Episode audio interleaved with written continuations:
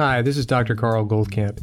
If you're interested in learning about the ketogenic diet like I was to save my own life, then this is probably the podcast for you. Eight years ago, I knew nothing about it. Six years ago, it saved my life.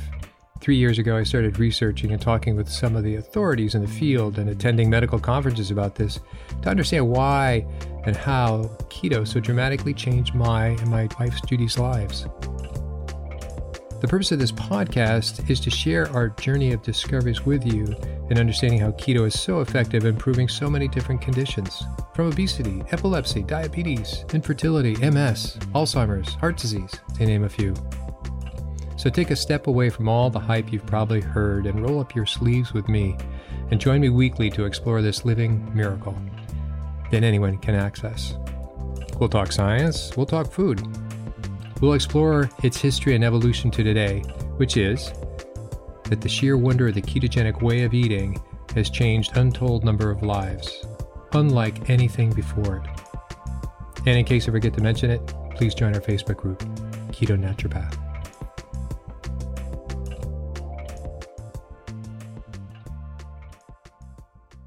Hi, this is Dr. Goldkamp, and welcome back to another episode of the Keto Naturopath. You know, I don't know if today's episode is going to be long or if it's going to be short, but I do know it's going to be appropriate and it's going to be effective for specifically now, which is March 24th, 2020. This happens to be the 100th episode of our podcast. So that by itself would be a an opportunity for celebration. But the world is really pretty weird right now and maybe we'll listen back in a year or two, and this will be the the middle of the trough of what has become known as the you know settle at home in the middle of the COVID nineteen isolation. So we have experienced a worldwide pandemic, and the uh, experience is unique in the sense that it's actually physically isolating. We are all at home. In some states, we are mandated to be at home except for essential services like going out and shopping and such. But for the most part, we are all meant to stay at home. It's not even a curfew, it's stay at home. That's amazing. So for Americans, most Americans saying, well, that's against my rights. Nobody's going to tell me what to do. At the same time, we look back to 1918 and the great pandemic of the Spanish flu, which really wasn't the Spanish flu, it was just they were the first to acknowledge it. And we say, well, actually, the thing that really helped get over the Spanish flu was the fact that people did isolate themselves. And that example is used the difference between Pittsburgh and St. Louis and Philadelphia.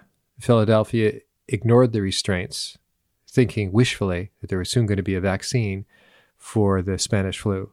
They were wrong, and consequently, the health inspector allowed a huge parade. I don't know if it was the Mummers Parade, but in October, and they had uh, the worst outcome for the entire country. So clearly, the variable of being isolated on a per household basis is important. And we now have oh YouTubes or uh, the bits and pieces of information for whatever media you're watching of people in uh, various parts of the world saying stay at home. You know, all the emergency care workers saying stay at home. You're actually helping people by stay at home.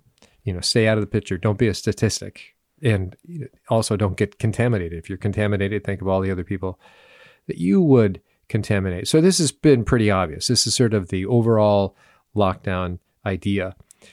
Along that, to explore this little bit a little further because there's some logic here. And just like when anything gets to be public, it gets to be uh, watered down to the point that it is a little bit oversimplified. So, ideally, if everybody actually could stay in their homes for those, except for the services of going out shopping and such, if they could stay in their homes for the next two weeks, period, we all walked in, stayed in our homes, and we figured out what to do. And we could probably be over this very, very quickly. Why do I think that? And by the way, I'm not the only one that thinks that because here's how it's going to go. Let me just go to a site that I use to give me some of the, the facts here. So let me give you to the minute the accuracy of what's going on in the world in this global pandemic. And we'll get to worst cases and best cases and things we can extract from that. And then we're going to go on to an overall immune protocol that I think is very appropriate, and I think you should listen to it, and I think you should implement it. And by the way, I don't have any financial gains in saying this. So we'll get to that, but that's the thumbnail sketch of what we're going to be talking uh, talking about today. So as of this minute, on March 24th, uh, late in the afternoon, on uh, the east coast of the United States, we have total confirmed. This is from the St. John's, uh, St. John's, Johns Hopkins University COVID 19 global cases, et cetera. 400 and pretty much 410,000 worldwide confirmed cases. We have a total of uh, 18,000 plus deaths, and then we have uh, a portion about a quarter of all the cases have become recovered. So that's pretty interesting.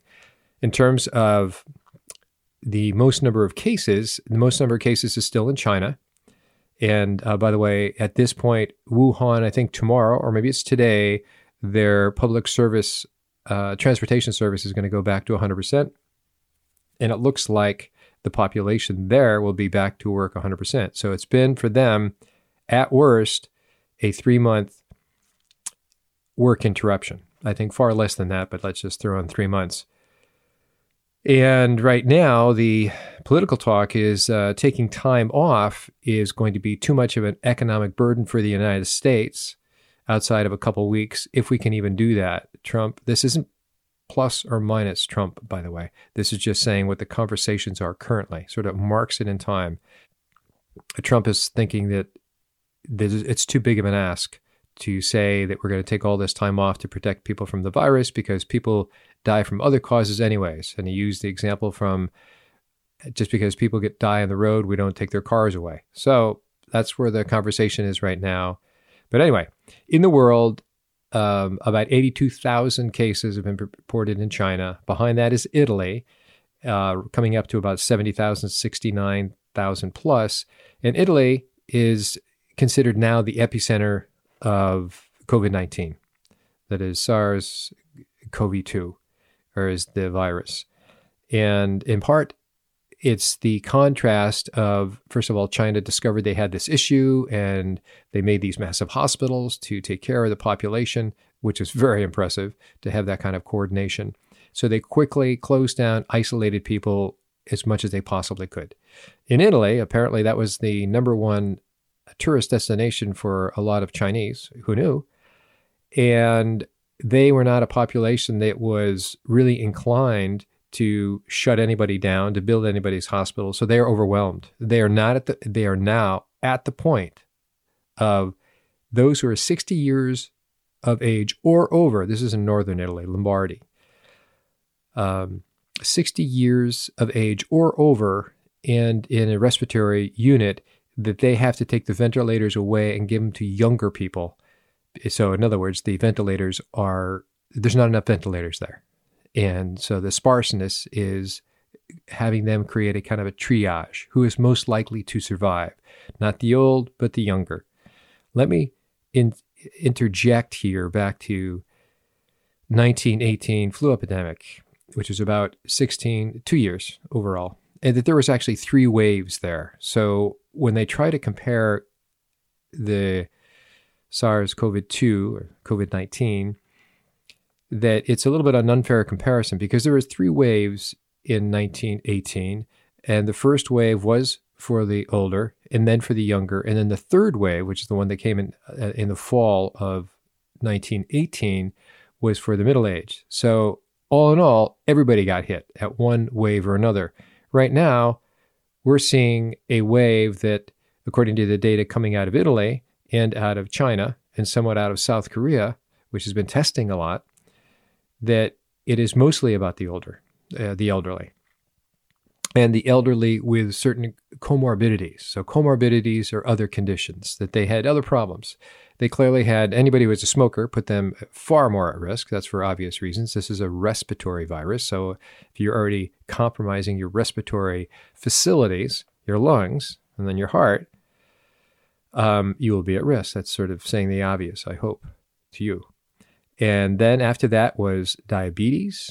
And after that was obesity. And after that was uh, hypertension, and and it goes on from there. So, what are some of those things for the, that set of comorbidities? You know, absent the smoking, and if you were a smoker, that's kind of self-induced, and we know that uh, it's it's the number one most associated cardiovascular. Uh, it creates most of the problems for our lungs. So pull that out, and what we have is obesity, diabetes, hypertension, and heart conditions. Do you hear or do you see a vascular theme in that? So when one becomes overweight, obese, pre-diabetic, diabetic, what does that mean? Well, obviously you have elevated blood glucose levels. Well, what happens at elevated blood glu- glucose levels? That creates a vascular problem. Call it endothelial problem of the vasculature. So, what areas would you be concerned about? You'd be concerned about heart, you'd be concerned about head. So, diabetes in general, or having chronic elevated blood glucose levels, which is basically what diabetes is, that you will have heart conditions issues. You'll either have a narrowing of the various uh, arteries and veins. Uh, mostly the arteries are concerned about in the heart, and likewise for the brain, and that is stroke or various degrees of stroke or heart of various degrees of uh, heart problems. You also can have things like phlebitis, but it's basically a vascular issue. So that's the comorbidity, really. It's vascular problems caused, and this is the jumping. They don't say it this way.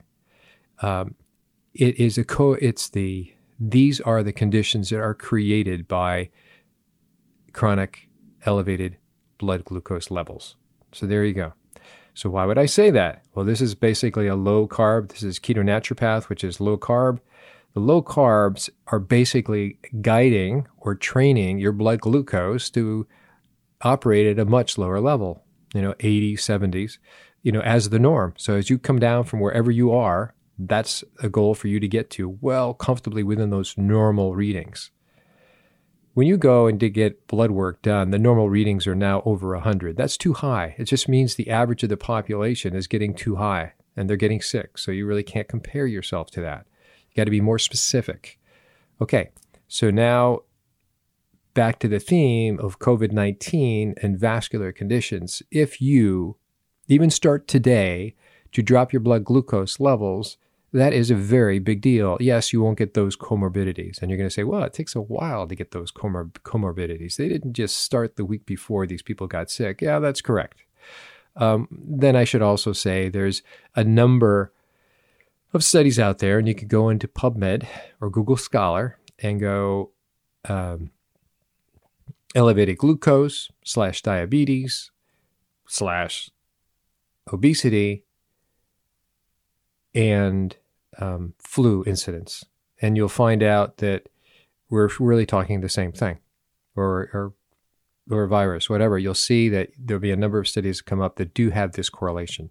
So we don't know anything specific to say that about COVID 19 right now. We can't say that. I mean, it's all so new. Even though the coronavirus, which is the larger family of the virus, right? So this is one type of the coronavirus.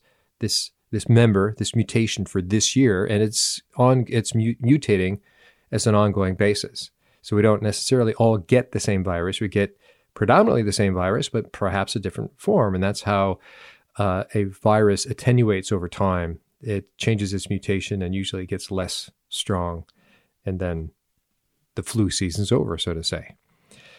The COVID 19 season is over.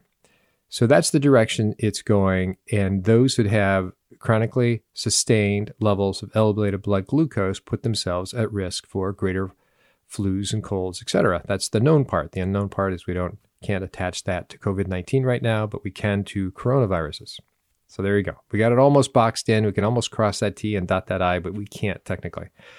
So globally, we're looking at, you know, uh, the United States is now number three. It's a big country you you would wonder, you know, why isn't uh, Russia or some of the former USSR uh, countries not there? Uh, some of them are pretty isolated, and I think some of them are, are just not even counting. I do find it surprising that uh, the Soviet Union, uh, Soviet Union, right? Uh, Russia is not up there, but the U.S. is now fifty thousand. Italy is seventy thousand, so we're now third. Spain is another line that's becoming uncontrolled. Germany is really starting to zoom up there. So you have Europe, which supposedly was spawned from what was going on in Italy, that that took very little in the way of any sort of control. And they regret it. I mean, it's a learning curve. So we're learning from them. If it wasn't for Italy, we might not have our 14 days of lockdown or a month of lockdown. As you know, schools have been canceled, and um, our gym day, it, last gym day, is going to be tomorrow. So I have to figure out what to do. So that's the world situation. Uh, let me go to a, another map for a slightly different perspective. Remember, today's focus for, is for me not to just regurgitate these numbers, but is to give you a, a truly what I think is a protocol for what you could do to support your immune system. To say something like that is very vague. There isn't just one immune system. There's so many components to the immune system. You can't just go and this is good for everything. That's that's and this or this is good for everybody. That's never the case. So I'm going to outline some things that we do recommend for everybody and why that is a general recommendation, and then some specific things for this situation from what we know about the COVID 19. Back to more data. Uh, this is about, uh, let's see, in the United States. Uh, let me just break that down into states. We basically have three states that are just more or less losing control. Uh, New York is over 25,000 of cases. They've had uh, total deaths of 210 now. New Jersey, uh, this is not an order of size, but in terms of, let's see if I can get a map here. Um, the states that are obviously have the most cases are New York. It's a large case and heavily populated. You have California, and this supposedly, well, the case number one in the United States was in Washington State. So it varies a lot, and now it's spreading around a lot, and we all get to see the same map, and it's updated at every newscast you either listen to or watch on YouTube. And Massachusetts was kind of a surprise with a uh, Biogen employee sort of passing it around, unbeknownst that he was the guy or one of the people who came back from Italy, apparently. So that's the local thing. And so, what they know about the specifics of COVID 19 is that the points of greatest importance are far more men are dying than women at a ratio of three to one. Reasons are unknown. Mean age of death, and this is primarily from Italy, by the way, but it's collective, uh, is 78, 78 and a half. Women slightly older than men. 2% of those dying had no comorbidities. In other words, they were healthy. So you can't always say it's a comorbidity, but that's 2% as opposed to the 98% that did. Uh, 50% had three or more comorbidities. Symptoms 1% were coughing up blood, 8% had diarrhea, 40% had a cough, 73% difficulty breathing, and 76% had a fever. And a fever, it's a low grade fever. Um, and by the way, the difference between a bacterial infection and a viral infection is really the height of the fever. Uh, fevers are notorious for low grade, long term fevers. Bacterial infections are high fevers. We're talking five, four, five, and six, 104, five, and six, and uh, usually come and go quickly. Okay, 95, 96.5% died of acute respiratory distress syndrome. Think of lungs, obviously, the center of it. So, therefore, secondarily would be the heart. And uh, it goes from there. There have been deaths under 50. There have not been any deaths under 30. And one of the things that has come up is that I'm going to go to this thing called uh, ACE inhibitor 2 receptor medications. So, what does that mean? They, the actual virus, the actual virus is now known to connect with the cell that is about to infect at, at a receptor that is called the ACE2 receptor. And so the ACE2 receptor also happens to be the receptor that a lot of anti hypertensive medications, that is, medications used for high blood pressure. So if you are on what they call an ARB, which is that kind of medication for high blood pressure, that connects to that and it blocks that particular receptor. That's its mechanism. It's part of the angiotensin converting enzyme scenario process. I'm not going to go into all that.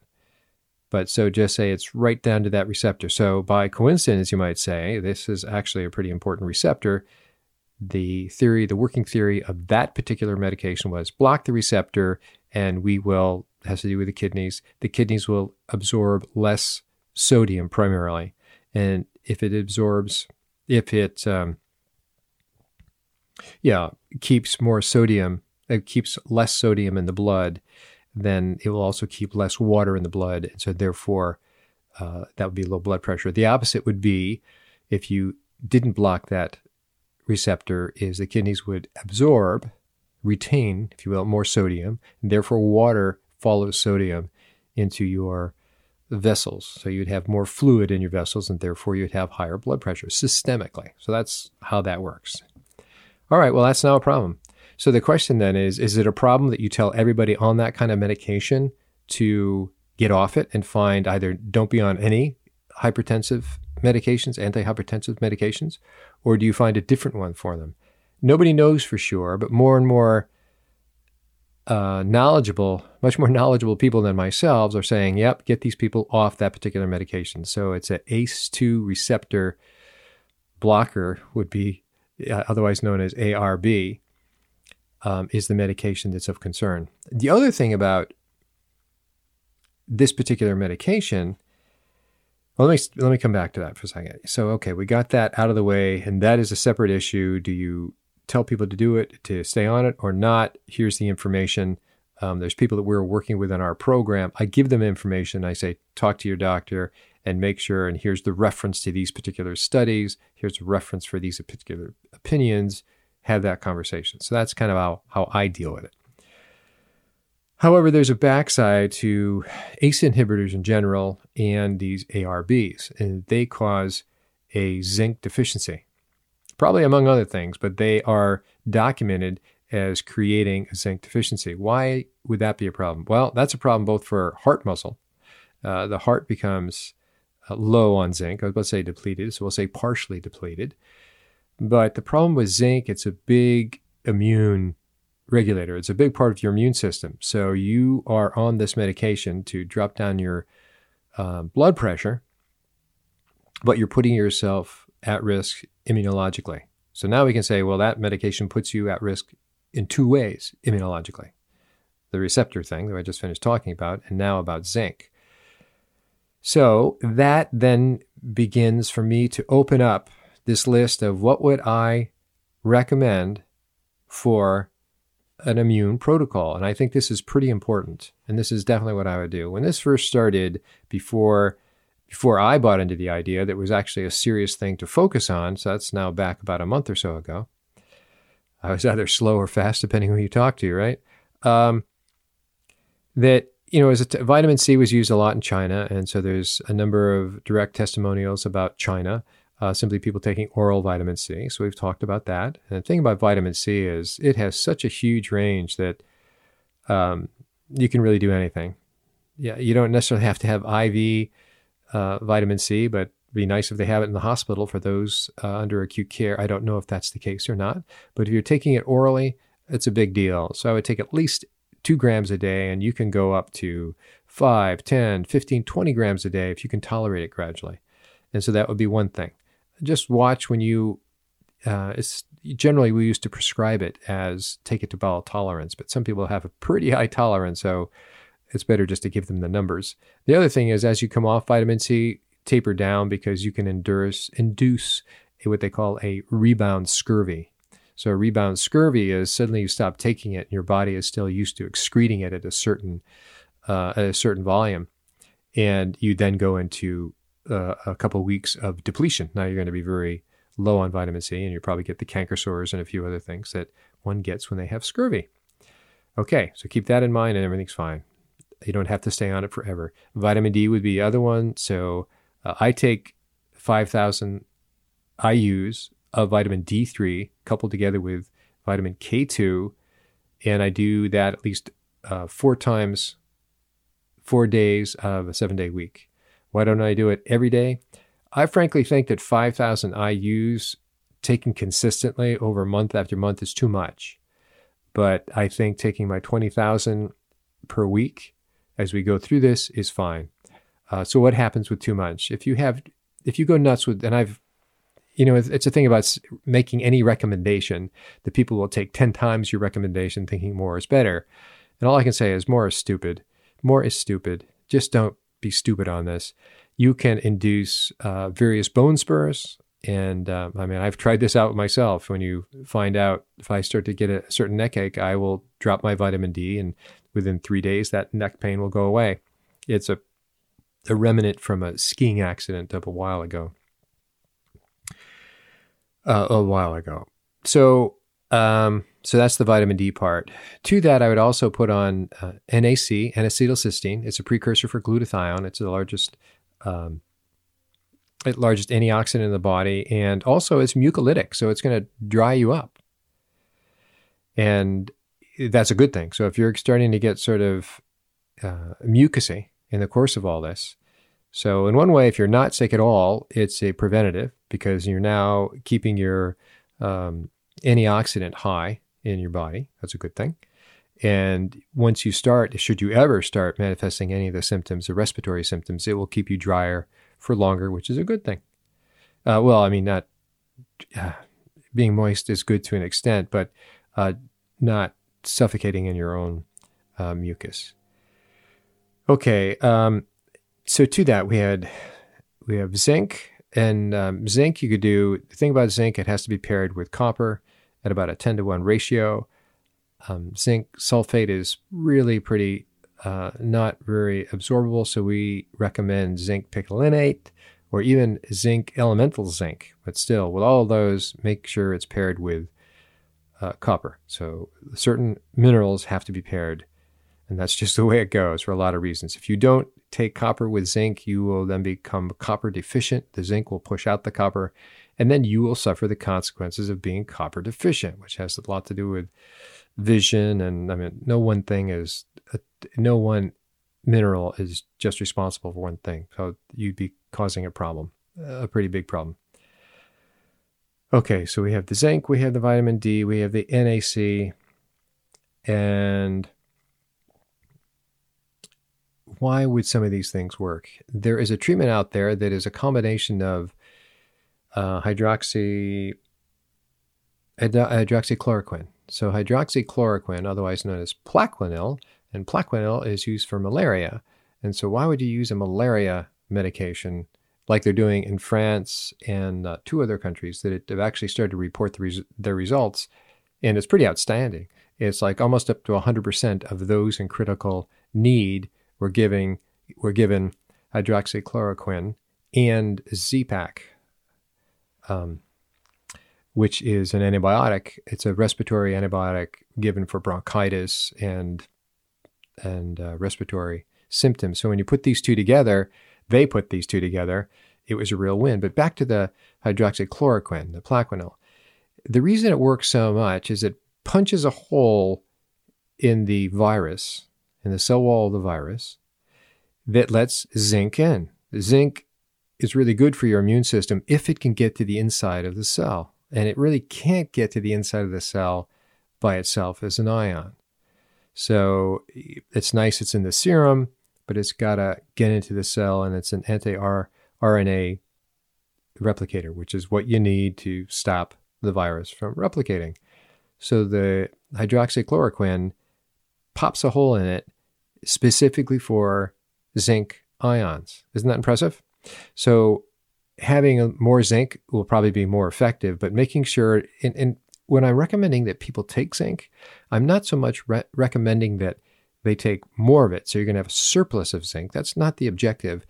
It's that most people are pretty zinc deficient. So we're making sure that at least you're not zinc deficient. And so at least there's enough zinc around that some of that will by osmosis or some of the minor minor back channel ways we'll say it gets into the cells and helps um, sequester some of the RNA replication of the virus. But with these two medications, the hydroxychloroquine and the Z-Pak, azithro, um, azithromycin, that these two together were incredible, and you add zinc to that, it's it's over the top. So that's a real winner. So hearing about the hydroxychloroquine and um, And the Z-Pak combination really made me think that, you know, zinc is a player here. So uh, have some zinc. My history with zinc over the last uh, two decades of working with patients is it was all a rage about two decades ago and sort of s- stayed in that sort of seasonal way of things you could do. But however, I never saw a great benefit of it. You know, they had throat lozenges and you could take it orally, of course. Um, and it wasn't anybody that said, yeah, I got over my cold or flu in half the time or something. It just, I never saw that. And so it was one of those things that you took on faith. Yeah, there were some studies out there that were hoping that were good and you continue doing it and people would take it. So I didn't see any, wow, this is great. Um, nor did anybody die. So that's a good thing. But so it's one of those things I do think is vital. I do think your vitamin vitamin D is vital. I think your vitamin C is very important, and um, and your NAC is something that just helps respiratorily. Uh, the amount of time that's probably the number one thing I see people take it and they go, "Oh wow, I really cleared up. I feel great," and it gave them a way to breathe again. So um, let me go for some of these, a few other things that you should know about in terms of um, the symptoms and so on, and and uh, I was looking for the days of how long it took to become infectious and so on. I don't have that right in front of me. It's usually about three days, and so the idea back to the 14 days of um, you know settling at home is that if everybody actually went to their home and we also had a mandatory worldwide you know, lockdown, quote unquote, except for those services for 14 days, is that, well, by three days, we'd find out who's already infected. They would then start showing their symptomology. And they would either, most of them would be able to stay at home and just sort of weather it out like a regular flu. And those that had to go to the hospital, go to the hospital. And those who are obviously critical, go to the hospital. So what you did is you, right in those two weeks, and were actually the first three days, you were three or four days, you were able to identify who was A, at risk, who was progressing into needing care, and who was progressing into needing critical care. And by the end of the 14 days, all the people that initially felt symptoms would be over it. Uh, those in the hospital that uh, were not in critical, they were taken care of, so they'd be over it because they were isolated. And then you're left with basically those who are in critical care, still in the hospital, uh, getting what they need. So that would reduce the numbers of beds that are required.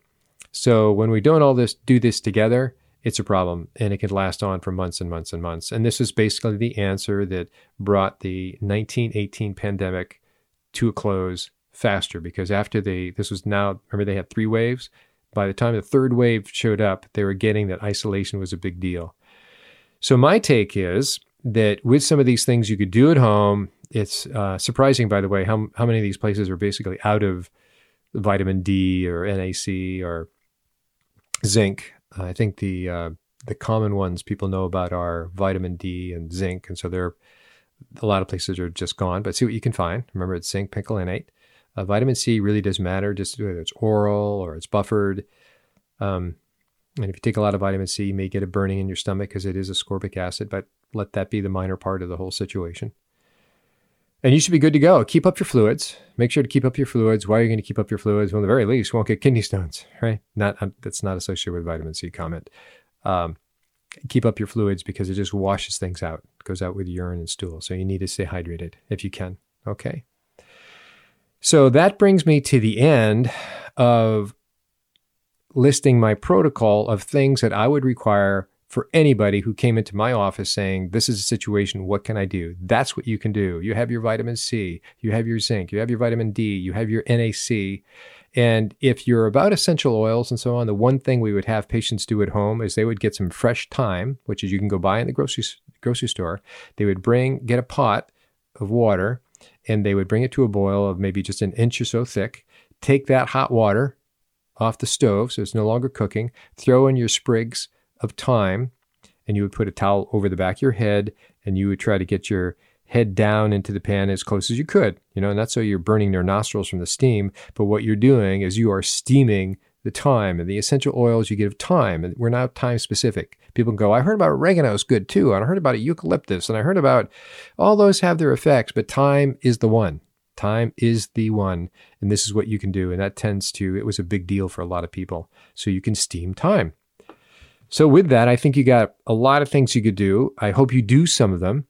And I hope you do understand my connection of why low carb is really, really, really important. You know, so just start doing that now and bring down, you know, so the other thing is like if I've just talked you into getting your blood sugars down by dropping carbs, what I've also talked you talked you out of was getting processed foods out of your freaking house. They have no process. They have no reason, no process. They have no purpose being in your house. They are just going to cause you to go in the wrong direction. So get rid of your processed foods. Just eat strictly whole foods. You don't have to be like me, which is primarily meats and fish and so on, uh, pretty high protein and, and fat that, that comes with the protein for the most part. I'm fine with that. But just have it be whole foods, not processed foods. So have your salads, and yes, have them be organic if you can get them organic. And let that be your food while you're in house. If you start resorting to a lot of convenience food or emotional eating, quote unquote, you're really just opening up a door to addiction. And that's the addiction of carbohydrates, processed food carbohydrates at that. So you're getting a lot of other things that will compromise, compromise your immune system.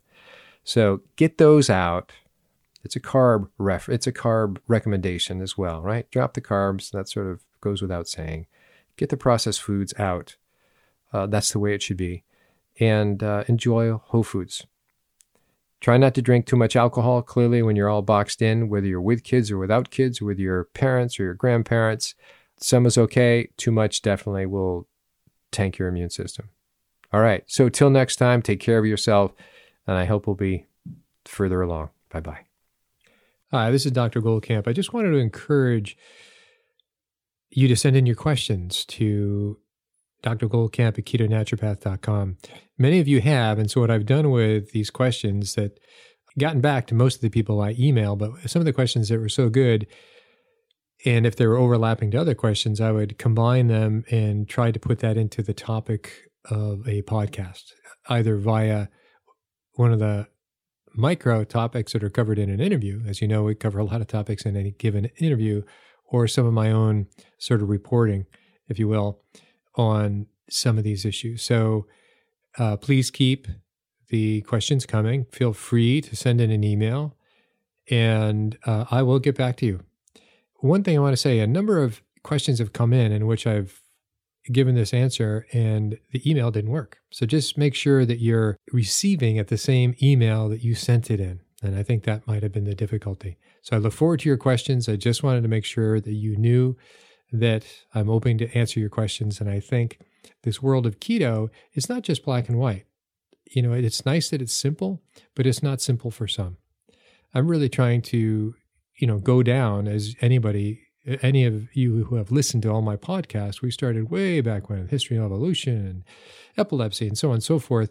You know, now we're seeing some tremendous overlap in uh, various uh, mental disorders, such as schizophrenia, or neurological disorders that are not just epilepsy.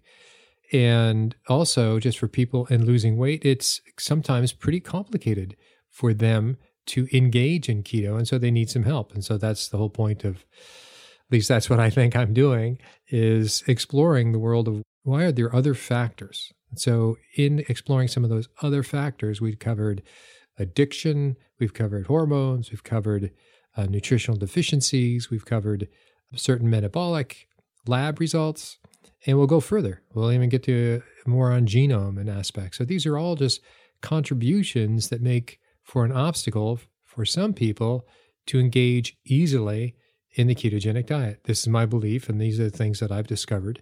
And I think other people have discovered some of these things, but not ever put them together. So stay listening, send in your questions, and I will definitely get back to you.